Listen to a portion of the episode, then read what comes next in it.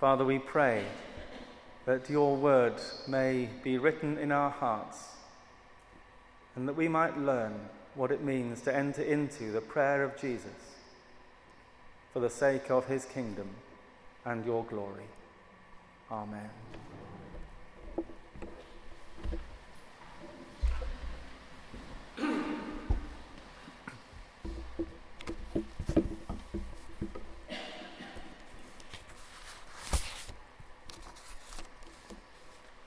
Praying for others, intercessory prayer, is something that we all do. It's something that most people the world over do at some point or another, especially those in crisis. Mayanne was praying, I think, practically all night for a family who were on a flight that was delayed and were concerned about them.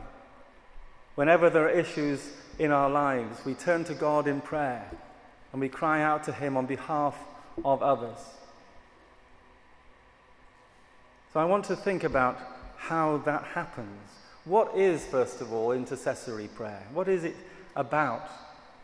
And secondly, on a practical level, how might we do it? There's so many different ways that we can pray for others. Just to give a few examples. Having read a little bit about this in, in Richard Foster's book on prayer, he puts it very beautifully when he answers the question, What is it? And he says, It is a way of loving others. A way of loving others. And that really struck me because I always think, oh, I'm so rubbish at loving people. I wish I could love people more and do things for people and give time to people. And it strikes me that if praying for people is a way of loving them, maybe one of the most important ways of loving them, then that is something that I can do wherever I am whoever I'm with. The reason I think that he says it's a way of loving others is because praying for others points uh, us away from ourselves and toward others and their needs. And he says that actually there's nothing more important that we can do.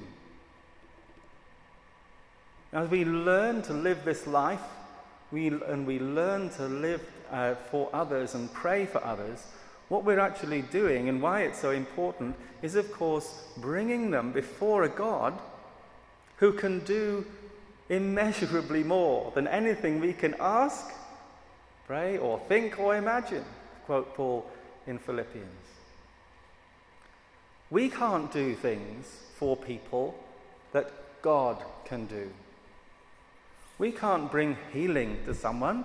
We can comfort them, we can visit them.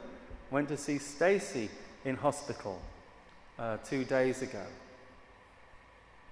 He's in quite an immobile state. He can't move very much without a huge amount of pain. And they're hoping they can put some pain blockers into his back. He doesn't have shingles, but he has a great deal of immobility. I don't know how long it'll be before he is able to come back to church. There's nothing I could do except be there and to pray for him and to pray with him. And we can pray for him and for so many others who we feel powerless to do anything about. Except that we come to a God who is able, in the mystery of his time and in his way, to do things that only he can do. So, through prayer, we are engaging with the power of God at work, praying individually and also with others. Corporate intercession is an incredibly powerful way of coming before God in prayer. And we see here in the scriptures, right from the earliest days of the people of Israel, Moses recognizing that, yes, they send Joshua into battle, he's a young fighter, great guy who's got real courage and vision and leadership skills. Moses' days were coming to an end.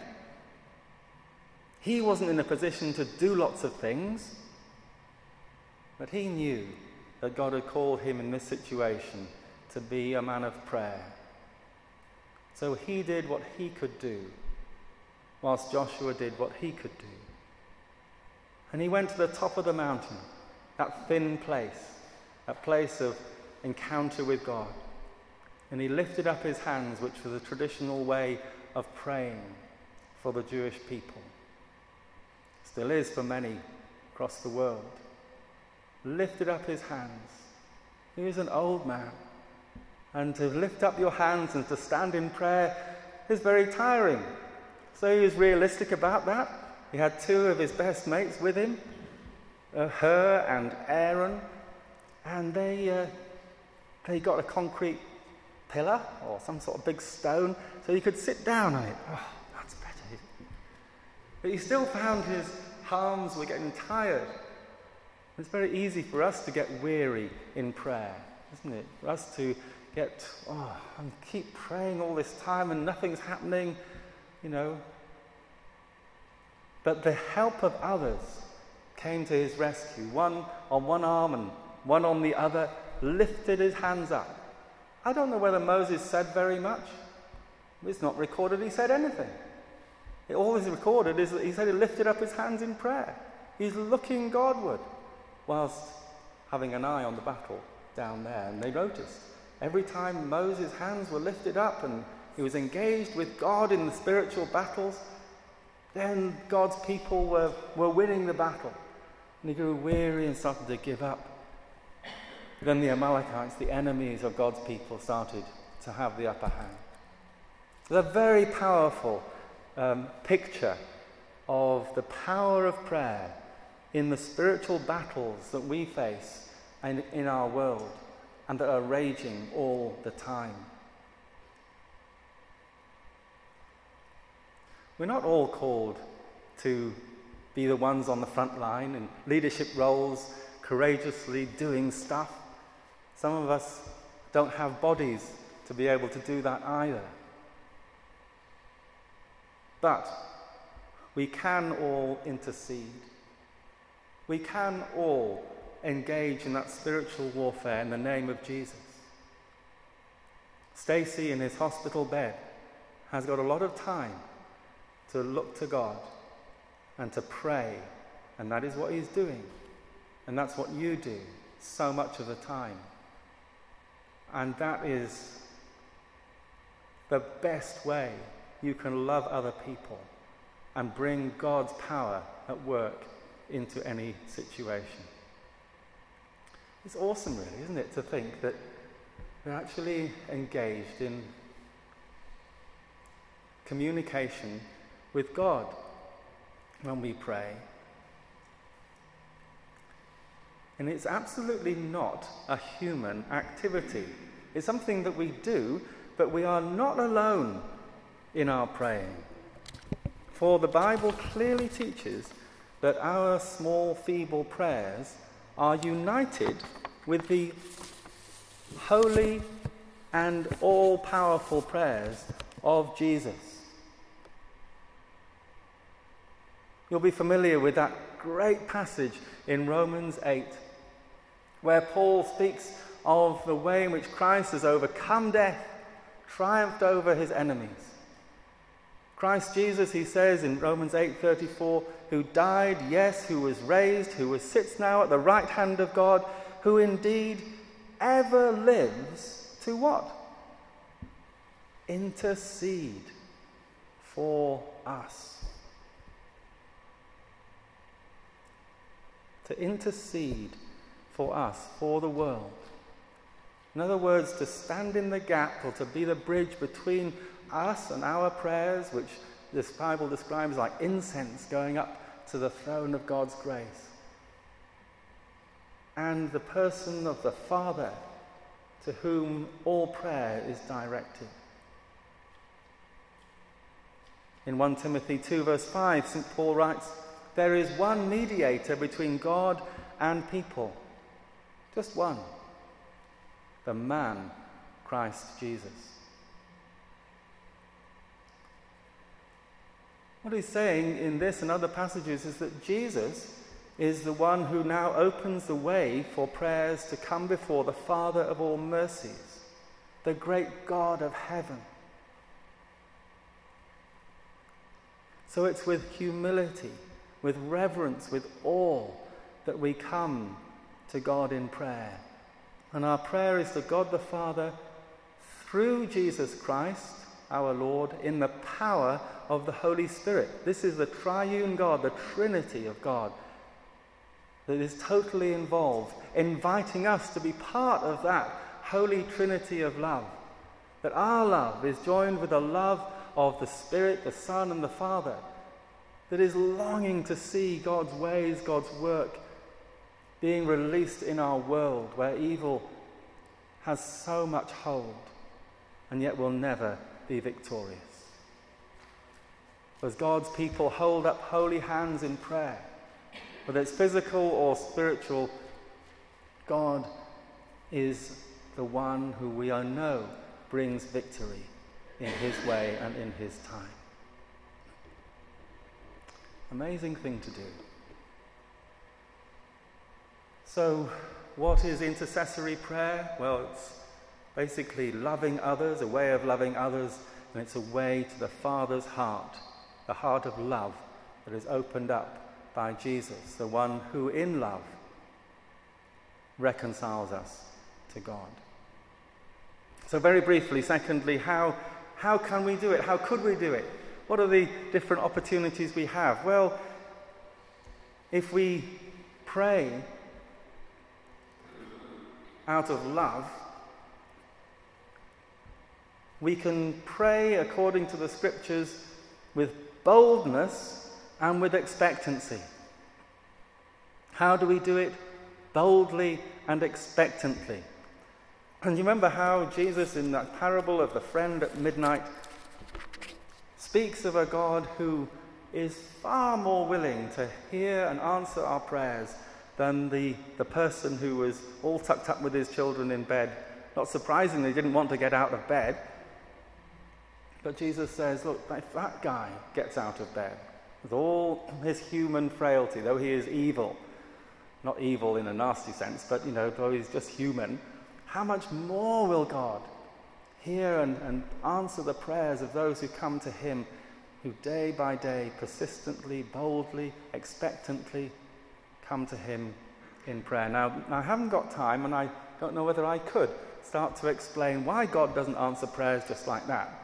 And when we ask, you know, bang, all I know is that He's not a slot machine. We don't put prayers in and out come the answers. In fact, I remember hearing, um, uh, um, oh, name's gone. One person say that uh, uh, she was very glad that uh, God didn't answer every prayer that she asked for because she would have uh, married the wrong man seven times. Oh, that's it's Billy Graham's wife. That's right, Billy Graham's wife. So sometimes, you know, you never know quite what is going on, and it's heartbreaking when we don't see, we don't seem to see answers to prayer straight away. This is the mystery of God. But we do know that Jesus teaches us in this parable and many others how important it is to continue and be persistent and bold in prayer. So we can ask boldly and expectantly, knowing that God is a good God and will give the Holy Spirit to those who ask Him, or good gifts. He gives us the Spirit that enables us to find a way through as we listen to Him and draw on His strength. And that's the other way I think that we can, we can pray for others, boldly, expectantly, but also responsively. Responsively, listening to the whispers of God. It's sometimes helpful to have a structure. In our intercessions in church, we often use a simple structure, praying for the church, for the world, for the suffering, etc. But when we are seeking to be faithful to God, we can listen maybe to the promptings of the Holy Spirit, that we might pray according to God's will. So, for example, when I was taking the dog for a walk this morning, I was just uh, walking on and off, and I used that time to praise God and to thank Him. It wasn't difficult this morning on such a beautiful morning. But uh, a name popped into my head of a, a student I was at college with hundreds of years ago. And I've never thought about her and didn't even remembered her for, for about 30 years. But her name came into my head. So I just offered it to God in prayer. I don't know. But how many times have you experienced, you know, when something like that has happened to you, or some, something has been happening in your life, and somebody said to you, oh, you know, I was praying for you at that time, and something amazing happened that you only you know that God was at work in. God works in mysterious ways his wonders to perform.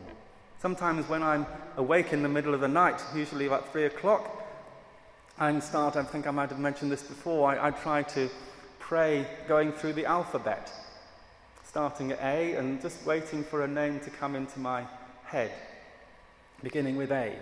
Then I go on to the B and then wait for another person to come into my head. And then C and then D. And usually by about Y, I'm asleep. I must start the other end of the alphabet next time I go through.